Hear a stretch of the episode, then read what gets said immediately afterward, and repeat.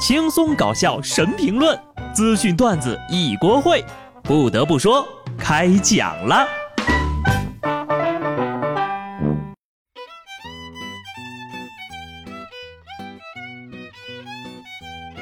Hello，听众朋友们，大家好，这里是有趣的。不得不说，我是机智的小布。来到北京的第三天，录音环境呢依然很简陋哈，但是节目内容不能垮。如果你最近也像我一样遇到了生活的坎坷，专家建议了。你需要一个大大的拥抱。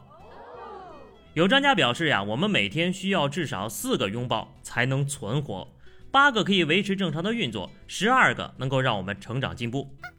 按这么说的话，我能活到现在，大概是自然界的奇迹了。为什么专家总是变着法儿的告诉我不健康呢？我看呢，我还是多喝热水吧。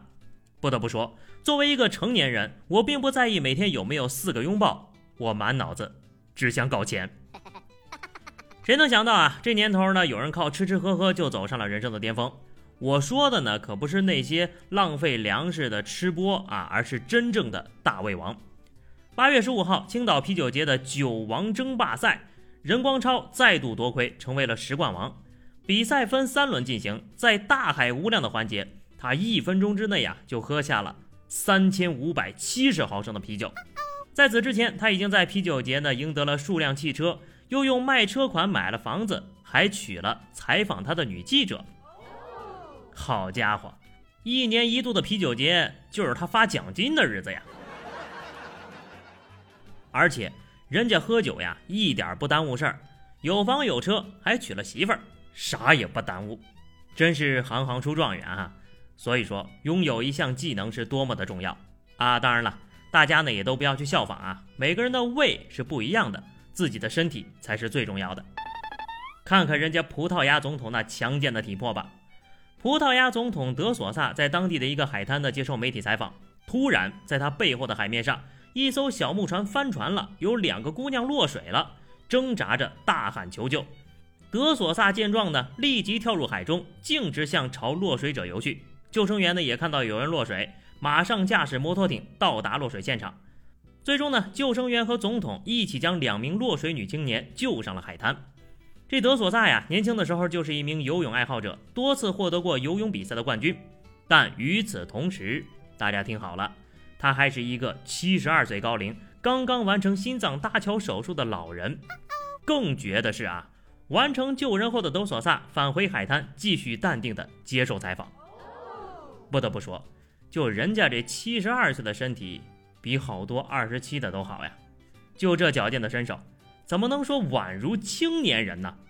这话我可就不爱听了啊！你是不是对天天九九六、顿顿地沟油、一身大肥肉的青年人的运动能力抱有不切实际的幻想啊？眼疾手快、动作灵敏的还有下面两位。山西临汾两男子正在水库边钓鱼的时候呢，发生了惊险的一幕。一开始呀，这二位坐在水边正钓鱼呢。忽然间，他们俩好像看到了什么不可思议的东西，先后扔竿就窜。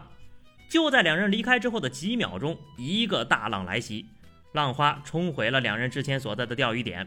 还好这二位啊及时避难，否则后果是不堪设想呀。得亏呢，当时也是没有鱼上钩，不然呢，就这两位也不可能这么悠闲的四处张望的发现了险情。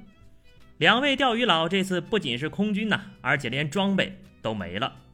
果然，钓鱼佬们除了钓不上鱼，什么都有可能遇到呀。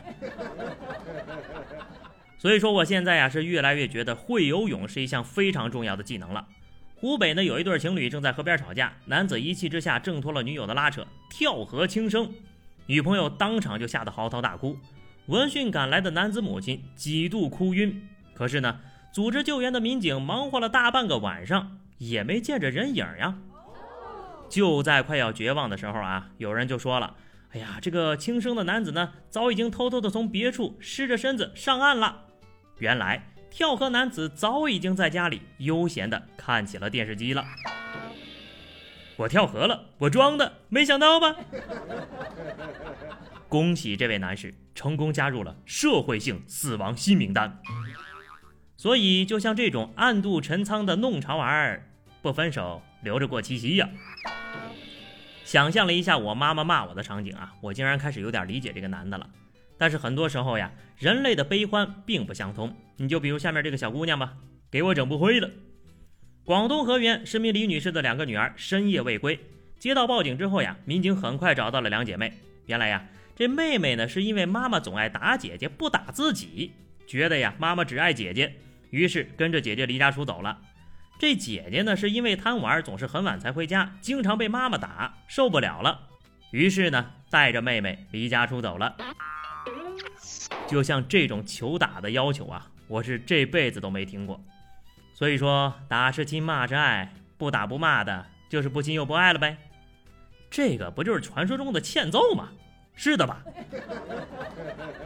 你说说，这打也离家出走，不打也离家出走，两边都不乐意。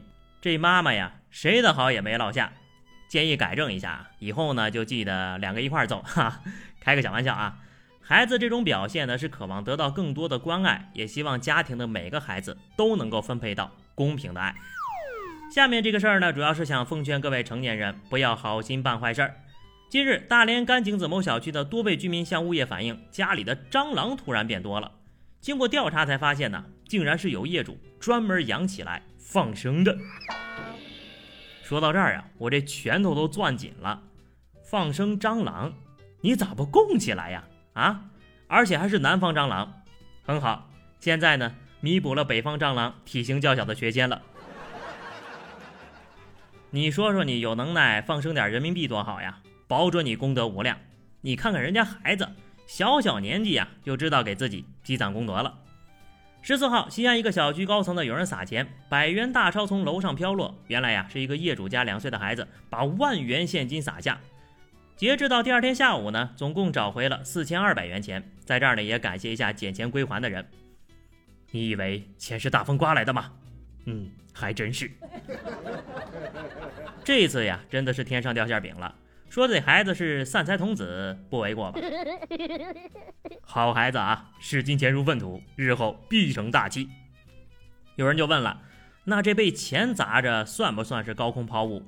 我觉得啊，是算的，而且还是当场就赔付的那种。其实吧，这也是孩子在提醒家长用钱买教训了。掉下来的还好不是孩子呀。不过呢，话说回来哈，两岁的孩子都能摸到一万多块钱啊，三十岁的我花呗还欠着一百多，要不是我们家没地方呀，我都想自己种点蘑菇吃了。辽宁大连由于疫情的缘故呢，不能开学，高校辅导员进门查看宿舍，就发现呢，有一位同学的这个床铺下面长满了蘑菇，还是金针菇。按理来说呢，这床板上是长不出金针菇的，直到我看到了网友们的大胆猜测。蘑菇是靠孢子繁殖，唯一的可能性呢，就是吃了金针菇之后呀，拉在床上了，或者是在床上放了一个比较浓郁的屁。哎呀，有那画面了。嗯，虽说斯是陋室，惟吾德馨，但是连金针菇都能长出来，这陋室也太陋了点吧？我有点好奇呀，你说这金针菇能不能吃？但是一想到哈，是因为环境的脏乱差才长出来的。还是算了吧。好的，那么以上就是本期节目的全部内容了。最近呢天气多变啊，大家一定要注意身体健康。真的是啊，人要是生病了之后呀，才知道健康的重要性。也希望你永远健康快乐。就这样吧，关注微信公众号滴滴小布或者加入 QQ 群二零六五三二七九二零六五三二七九，来和小布聊聊人生吧。下期不得不说，我们不见不散，拜拜。